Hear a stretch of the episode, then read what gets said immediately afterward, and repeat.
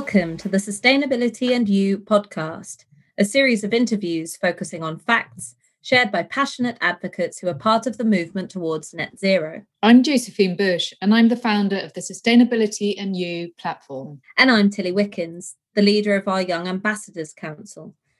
In this podcast series, our aim is to raise awareness, encourage collaboration, and join the dots between disciplines that will influence policy and decision making as we move to net zero. We are aiming to bridge the gap between silos and generations, strengthening the lines of communication with a small, influential community of people who care and are passionate about how we create change.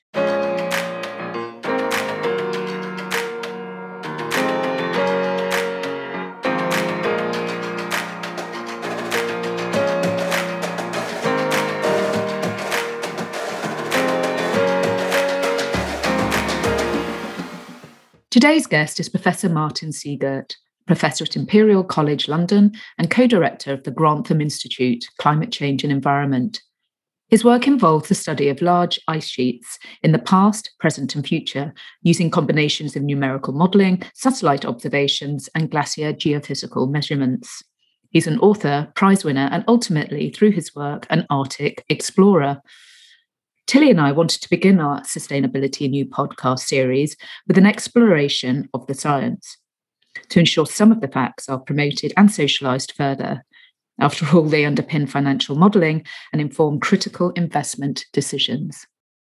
Welcome, Professor Martin Siegert, to our very first Sustainability and You podcast. Tilly and I are absolutely delighted to have you join us for our first podcast today.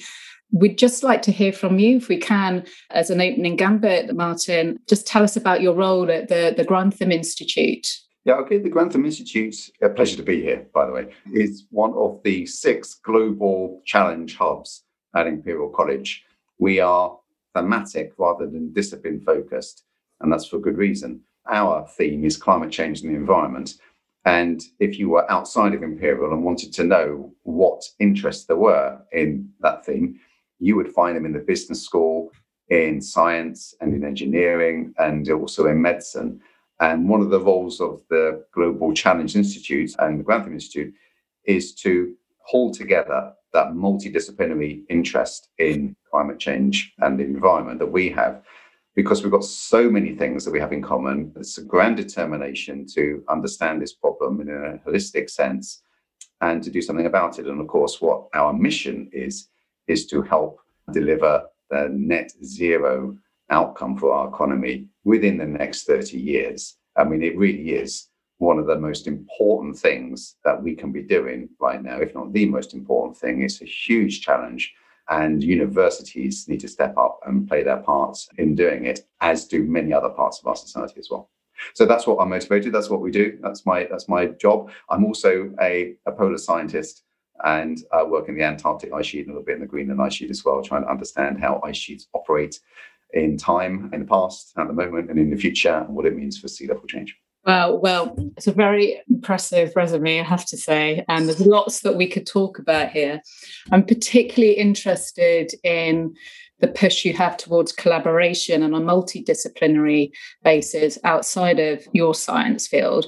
But I'm equally interested in what you do within collaborating within the scientific field to bring greater connectivity between different disciplines that help us understand sea level rises more and climate weather patterns more. You have written about this extensively and recently as it relates to sea level projections. Perhaps you could tell us something about that and the observations that you have made Right. So, well, I guess the first thing to say is that when, when we think about the level of the ocean or all around us, there's a sort of common perception among us all uh, in society that sea level is pretty much where it is and it, will, and it will stay there. But the truth of the matter is that historically it's changed a lot. I mean, mm. talking about thousands of years, it's changed an awful lot. And by huge amounts as well. Mm-hmm. When, I, when I start talking about sea level change, the first thing we have to do is put it into a sort of historical context. And that is 18,000 years ago, which might feel like a long time, but it really isn't geologically. It's just not yesterday, really, in geological terms. We were in the middle of an ice age. And there was so much ice on the land that the level of the ocean was reduced because what happened when you build up an ice sheet, you take the water from the ocean, evaporate it, it precipitates as snow on the land and it builds up an ice sheet. And so the ice sheets build up and the sea level goes down. The level of the ocean globally was about 130 meters lower then than it is now. That's a huge amount. I mean, you could walk across from East Anglia across to the Netherlands, right? It was uh, uh, the North Sea didn't exist in all that we know it now. I quite often say this to people as an opening gambit. Sometimes early in the morning when we're having like meetings, I say you sort of picture yourself on the beach, your favorite beach, right? Anywhere in the world. Just think about it, and you've got this lovely sun on your back, and you're having a nice time. And said, "Now look out. What are you looking at?" And uh, everyone says, "Oh, I'm looking at the sea. It's lovely." Yes, you are. All of that, all of that that you're looking at out to sea from the surface of the ocean to 130 meters beneath it is melted ice, all of it. And it melted over 10,000 years, between about 18,000 years ago and 10,000 years ago, because the world warmed. And why did the world warm? It's because the CO2 level went up from 180 parts per million to 280 parts per million. And that was enough. That was enough to cause global warming of somewhere around 45 degrees centigrade globally and the massive ice sheets to melt and the sea level to go up by a huge amount. So when you think about it in that context and you consider that we've increased the level of carbon dioxide since 1850, about 280 parts per million, which is what it should be, mm. to over 415 parts per million, which is what it is now, which is greater than the increase between the ice age and the interglacial and the bulk of that has happened in the last 60 years, you will struggle to suddenly realize that sea level will remain as it is because the world is warming. And we know historically that when the world warms, the ice sheets melt and the sea level goes up. And so we've hit this sort of this pause in sea level rise because the climate um, stabilized itself over 10,000 years, Holocene, what we refer to as the Holocene, until we started putting carbon dioxide into the atmosphere and other greenhouse gases, literally at an industrial scale. And so we have another phase of warming, right? That that has you know, 10,000 years you know, after the end of the last ice age.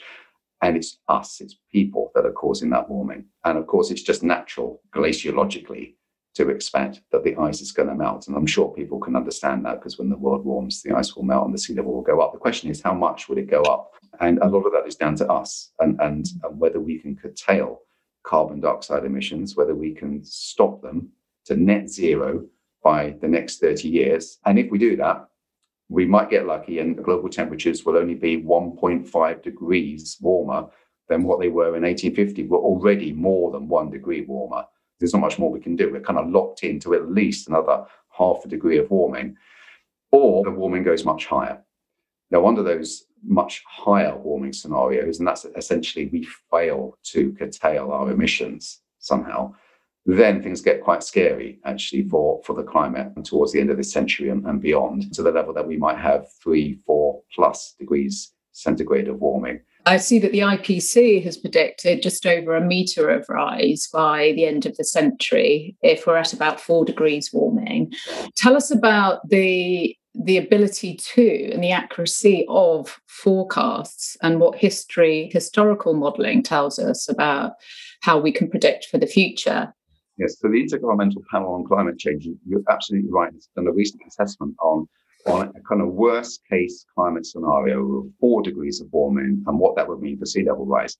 And there's no specific answer to this. And that's the first thing you have to understand, because when we're trying to, to calculate what the sea level is going to be like from today and then compare it into the future, we have to use a, a numerical model, a computer model to, to predict and project what the sea levels are going to be like into the future.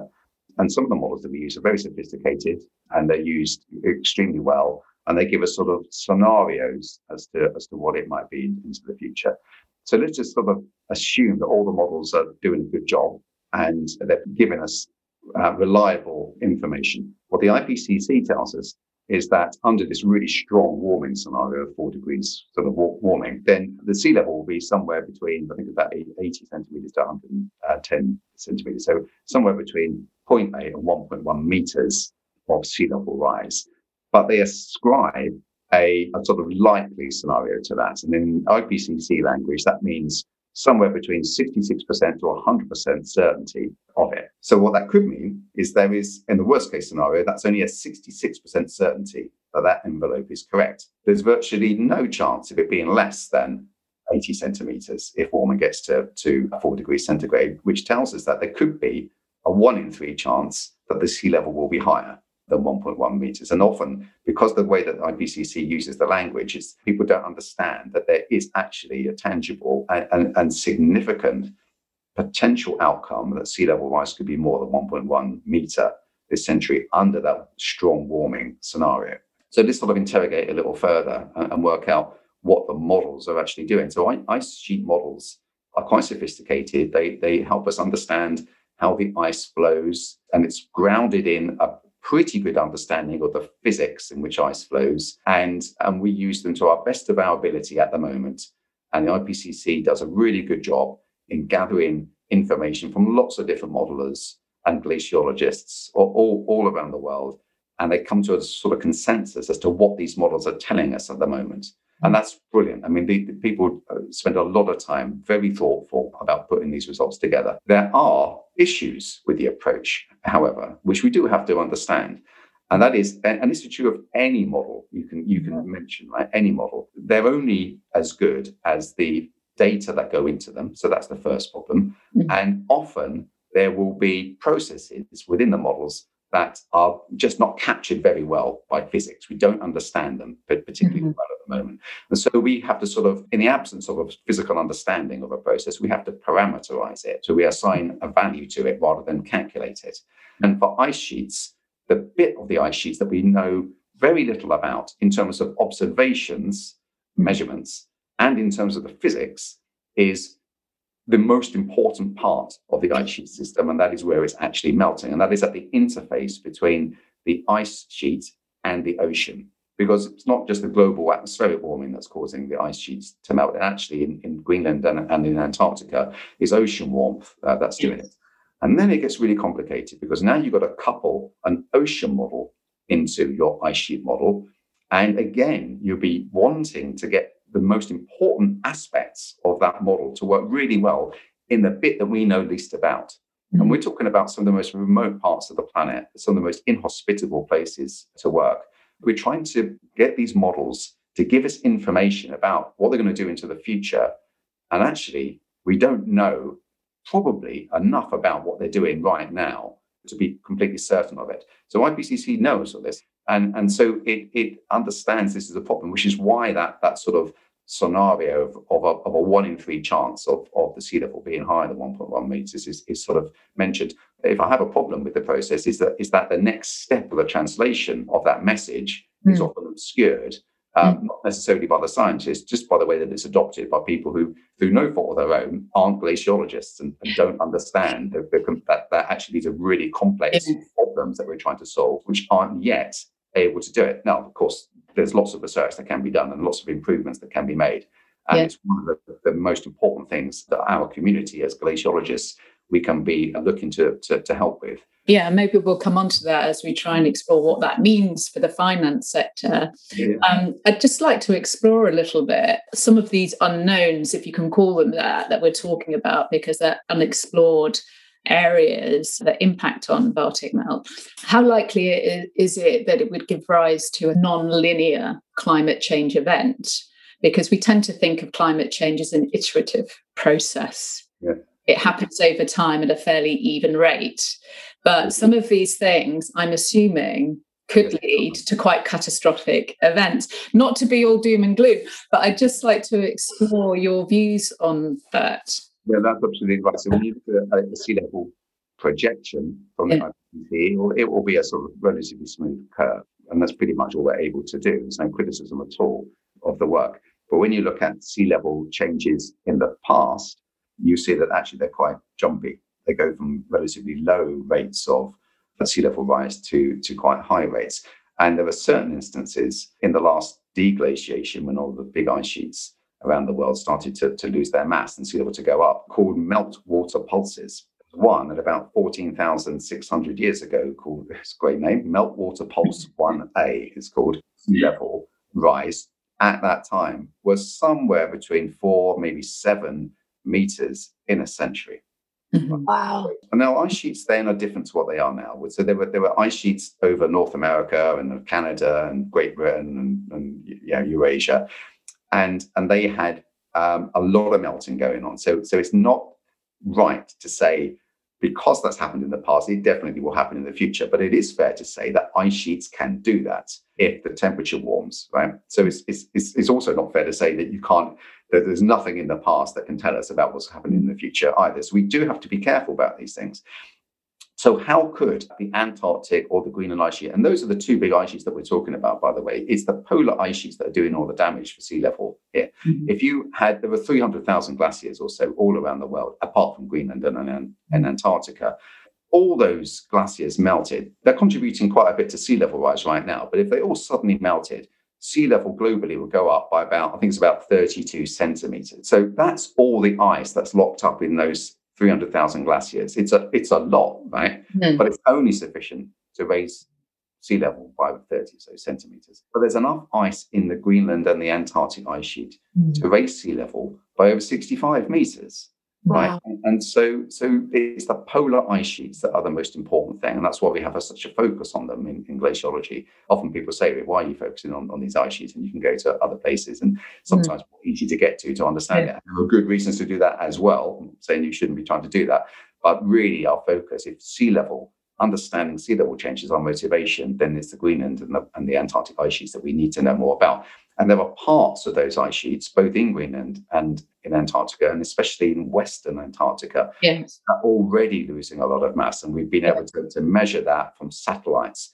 The problem is we can't measure the actual place where they're melting, which is underneath the surface. We've got to get underneath the water to where the ice is interacting with that with that water, and it is very difficult difficult to do that. So that's our challenge. So we have to, to work a lot harder over the next 10 years to, to improve our observations and our physical knowledge of the yeah. places. Yeah, and I know you've advocated for a lot of innovation within this space, uh, and that's technological with automated underwater vehicles and other type of drone and satellite technology to support field work. How much investment do you think is needed in that space to really help gain further insight? It's a really good question because you would never um, say turn down research income, right? As a, as a scientist, you want to do that. But I would say that you could get a really, really comprehensive job done in, in Antarctica over, say, 10 years with a concerted effort. And it would be, you probably want to spend a few hundred million dollars on, on that, right? You could do that. If you had like $500 million, you would do a, an amazing job in terms of creating the innovation, deploying it, getting the observations, doing it at scale uh, and across the most imp- uh, important places. We're not spending anywhere near that amount of money at the moment. We're spending maybe tens of millions globally on, on that problem. And when you think about the number of people that are, are living close enough to the water's edge that they will be displaced or affected by sea level change in this century, you know, it's in the hundreds of millions. We need to take this a lot more seriously from an, an investment perspective. Is there the desire to do that? And also, is there a concern about the time constraints in order to get that? Because the sea is obviously so unexplored. So I think we know enough about the problem to, to be able to target where to go in, in, glaciology. You know, we know there are parts of the West Antarctic ice sheet that are, that are losing mass much more than, than other places. And so that's the that's where you would go to. Right? And, you, and we've kind of got the technology to be able to do it. The problem is you can only manage to go there during the, the summertime, right? And in the mm-hmm. austral summer. So that's the, so you're sort of time limited. And you need a significant amount of logistic to do it. So even if you wanted to do the project now, we were going to say, let's do a big project internationally, we're going to spend 100 million, and in five years' time, we're going to crack this at this particular location. You can't just rock up tomorrow and do it, right? You're gonna you need a lot of logistics planning. A team has to be put together to do it. So you really need sort of a few years to get all the logistics in place, to get the ships where they are, the aircraft where they are, the fuel put in, right? All those things need, need a lot of time and planning to do. I mean, someone once said to me, if you're planning to do serious research in Antarctica with a big program with, with international people, you need a decade really to, to, to hmm. have the idea, to put the, the, the, collaboration together, to write the proposals, to, to, to do it, to get the funding, and then to put all the logistics and things like that in place. Well, we don't really have 10 years. You know, if we give ourselves 10 years to sort of start that problem off, we're, we're suddenly in 2030. Time is ticking on and this is an urgent issue. So I do think actually we need to reassess the way that we consider some research that we do. I think a lot of research works really naturally very well with, with that model. But there are some things which are just super urgent and, and a better understanding of global sea level this century is one of those problems that actually we need to take that problem away from the normal way that we consider research funding and the way that science reacts to research funding and say this is a serious problem and we need a concerted international effort. We know we've got the teams available to do it. We know we've got technology and innovation that can do it. The recipient of that knowledge could be better constructed numerical models, and we can start to reduce the uncertainty in sea level during this century, and then beyond it. And if we have a reduced uncertainty in sea level, I, I really try to understand what the sea level is going to be. That will help enormously with our ability to, to plan for the changes which are, which are coming.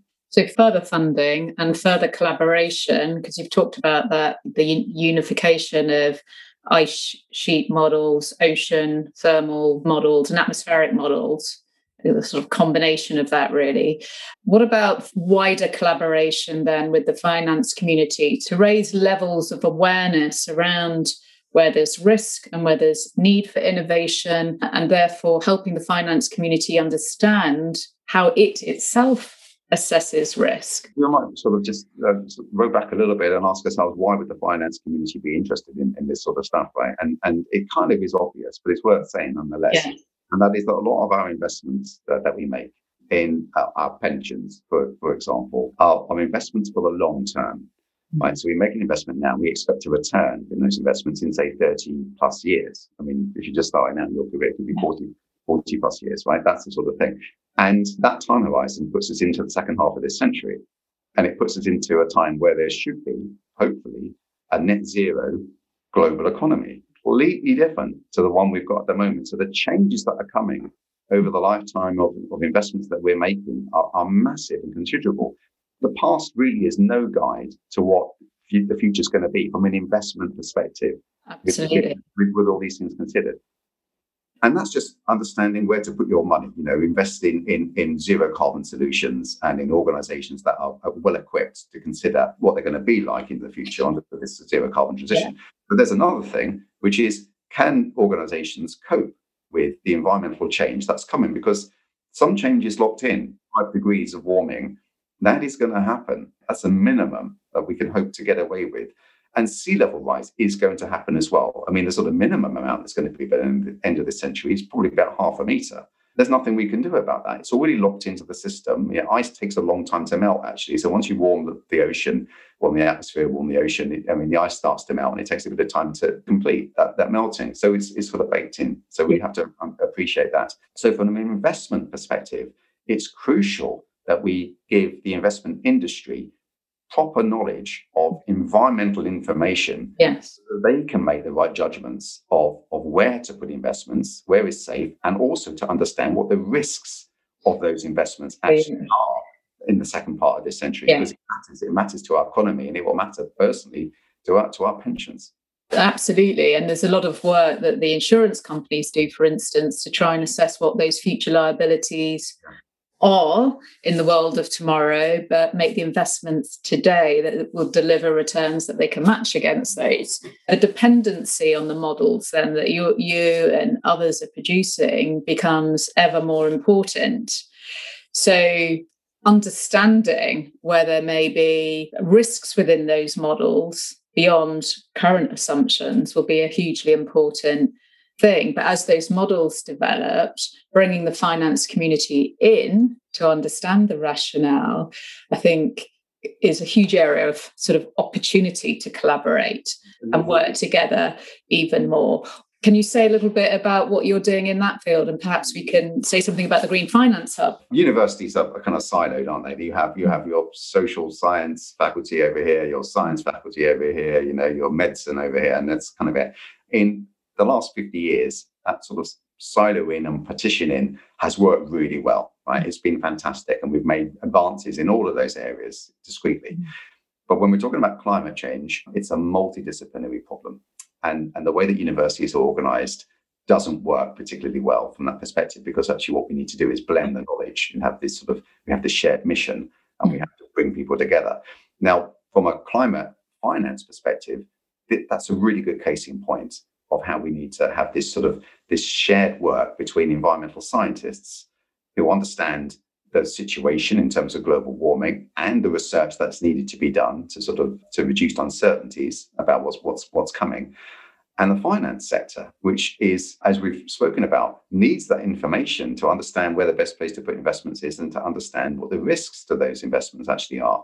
And so what we need to do is to sort of bring them all together. We need to create these individuals who have sort of depth of knowledge in more than one subject, you know, understand about climate change and things, and also understand about finance and, and, and business acumen and, and, what have you. This is something that's now being appreciated, and, and the, the UK Research Councils has now funded a centre uh, called UK Centre for Greening Finance and Investment. We should kind of aim to do just this. It's led by Oxford, it includes Imperial College, where there'll be a London hub for, for knowledge exchange, etc. It involves Leeds University and Bristol University and, and some other institutions as well.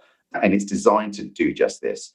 It's sort of in two steps, actually. The first step is to understand from the financial sector what type of environmental data are needed, what is needed in the industry, what is the format of the data, how can we sort of normalize and, and regulate the data, and how can we provide it to the industry in a way that's that's consistent and kind of automated as well, so that we're providing that information uh, and, it, and it can become updated naturally and, and, and, automatically because things change. We need to make sure that that happens.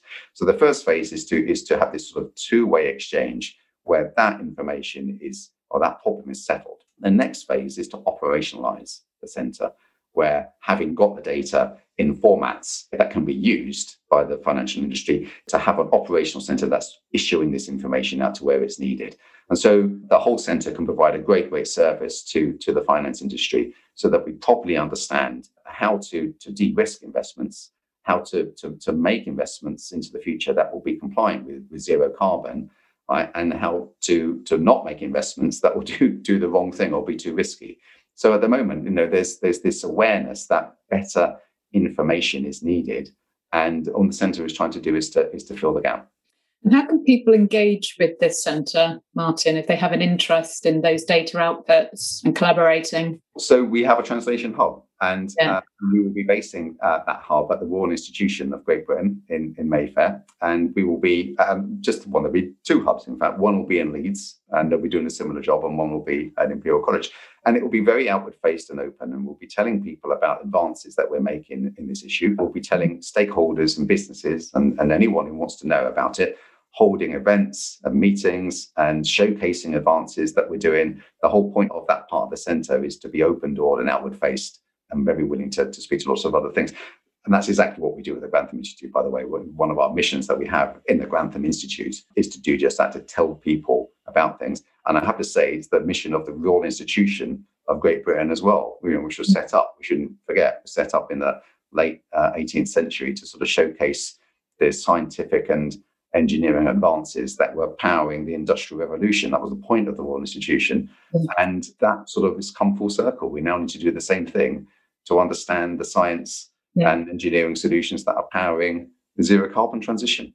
I think it's a really positive and hugely exciting next step. So I'm hoping our listeners will want to reach out and engage with you mm-hmm. around this. I know that you're also a huge advocate for encouraging the next generation of researchers, let alone advocates like Tilly who want to be leaders of tomorrow within the sustainability space. Mm. And maybe this is a good time to hand over to you, Tilly, to ask your question on behalf of our young ambassadors to, to Martin. So over to you, Tilly. Yeah, so I think what's really interesting to me, and actually you sort of started to answer it and the answer the question I wanted to ask you in the last part of what you were just saying. And I think what it is is something that's really striking for me is the kind of loss in translation of the importance of this whole thing. It's something that I actually heard Greta Thunberg um, talking about a couple of days ago in an interview, and she was using the word crisis. Mm-hmm. And I think that terminology gets lost or kind of trivialized a lot of the time in the process because I think the supply chain of communication is getting longer. So the scientists are kind of there at the source and the information is really raw. And I think that kind of sense gets lost by the time it gets to the individual. And so something I was quite interested in finding out from you is how you think we're able to kind of develop or uh, strengthen those lines of communication between the really raw kind of the stuff that's really hard hitting that you've just been talking about, which everyone needs to know about in order to really make their impact uh, in an adequate and in a really actionable way. And by the individual, I kind of mean everyone who, because I, I feel like, you know, there's several echelons of each generation and of society as a whole. You know, there's those who really care, and then there's those who sort of are kind of caught up in the whole trendiness and the fad of being sustainable. And then there's those that are sort of think that they don't play a part. And I'm just interested in all the work that you've been doing with the Grantham Institute and now with the Green Finance Hub, how you think we're able to convey the importance of the issue. This is the, most important problem that we that we have. Until it'll be your generation whose careers will be defined whether we succeed or fail. I mean, the problem is being created by my generation and, and people before me, but it's your generation that we look to over the next 30 years to deliver that zero carbon global economy. You know, I mean, it's easy to say it like that, isn't it? And we, we hear about it enough. And if you hear it enough times, you just sort of get used to it. But actually consider what is needed to do it. And it's a phenomenal change in the way that we live on our on our planet. And so there are so many problems that fall out when you sort of unpick this a little bit. I guess the first is that as a society, we're not very well connected into the natural world that surrounds us. We've isolated ourselves from the natural world we live in cities and we refer to cities as urban environments right? Which are which is just a construction right? It's a human construction and that's what we've we've done. But what it means is is we're not really well linked to the natural world a- anymore. And more than 50% of the world's population now lives in cities. And, and and everything we need to live on our planet comes from the natural world. The air we breathe the water we drink the food that we eat right and, and, and the energy, right? It all comes from the natural world somewhere or another. And I think it's been a real problem. If you ask me, you know, what are the, the, the one of the great failings in our society, and there's been many, but one of them is is that actually we've lost connection with with what's important in the natural world. So one thing to repair is certainly that, and is and is to better understand that we cannot live on our planet without the world, the greater natural world that's around us, and actually to start regarding our urban environments as part of the natural world rather than just sort of concrete things which we which we live in. And then there are so many other um, problems that we ha- have to overcome. How do we decarbonize? How do we do it? And it needs businesses to engage, and therefore it needs people whose careers will be defined by by that because things have to change. It needs leadership within those businesses. And so, how do we imagine that that leadership is going to um, be formed? Well, it needs training. We need to train people with the right skills that are equipped to be able to do that. And so we have to ask ourselves then, what are universities providing the skills that these businesses, these organizations desperately need? We could ask ourselves that question. And unfortunately, the answer is no, probably not, not at the level that's needed. We're training people with disciplinary skills that have served us really well over the last 50 or so years, right? We're in a phenomenal job right, in doing that. But what we're talking about now, as we've explained in some other things, is this sort of this multidisciplinary learning, not just having expertise in one thing, but having expertise and appreciation of lots of things, because that's how you make better decisions if you're able to do that. So we do a program at Imperial College between the Grantham Institute and our business school. It's called Climate Change Management and Finance. And you might think, well, that's pretty straightforward. Climate change and finance that should be everywhere. That's that's it's such an important topic. There must be every single business school in the world must have a dedicated program on climate change and finance. We can't find any that have that program apart from at Imperial College. And that's insane, isn't it? This is the most important thing that we're facing, and climate finance is so critical to mobilizing the zero carbon transition. Why aren't business schools, why aren't universities completely on top of this and providing thousands and thousands of people. You know, we do 100 people a year with, with the skills in, in this area. We need thousands a year to, to make the difference. So one thing that I'm really passionate about is, is trying to understand how universities do a better job equipping people, society with the skills that we know are needed to, to activate this zero carbon transition. You know, we look to governments to uh, Glasgow meeting coming up, right, in mm-hmm. COP26. But we look to governments to help us with it. And governments can only do so much, right? I, I often think, think people um, expect too much from, from governments. They can only do so many things. Businesses, non state actors are quite important here. Businesses, cities, people, you know, that, that's where a lot of, of, of activity and, and action can, can happen. The most important thing, I think, really is, is for our society to understand that the future, the next 30 years, is going to be very different to the last 30 years. But unfortunately, I look at the way society goes and I see that people are buying bigger and bigger cars. We're flying more than ever. Our consumption is going up, not, not down. You know, it's going in the wrong direction. And I think we, we urgently need to reassess the way that our society, especially in sort of Western Europe and, and in America, the way that we live on this planet is not sustainable. Now, often when people say that, they, they have a negative reaction. They start to think, well, you, are trying to make my life worse as, as a consequence. And I'm not. I'm, I'm trying to make it better, saying we need to clean up our cities. We need to have cleaner air, right? We need to have renewable energy, uh, cheaper energy bills. We need to, to insulate our homes. They're better places to live in. You know, we need to we need to improve our lives. But unfortunately, through advertising and vested interest and things like that, we've normalized the way that we live on our planet. So it becomes normal to fly in an aircraft halfway around the world for a week's holiday. Right? That's the sort of thing that our society has done. And that's not something that you can say has been the case for anything in human existence apart from the last maybe 10, 15, 20 years.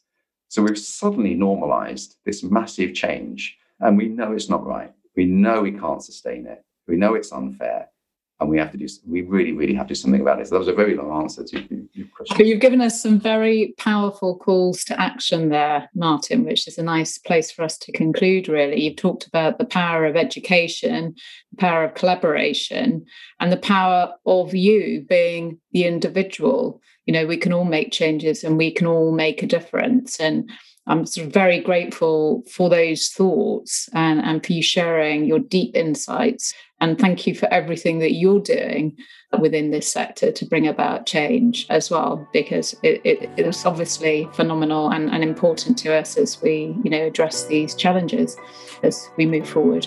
So thank you for your time today. Much appreciated. Thank you. My pleasure. Thank you very much.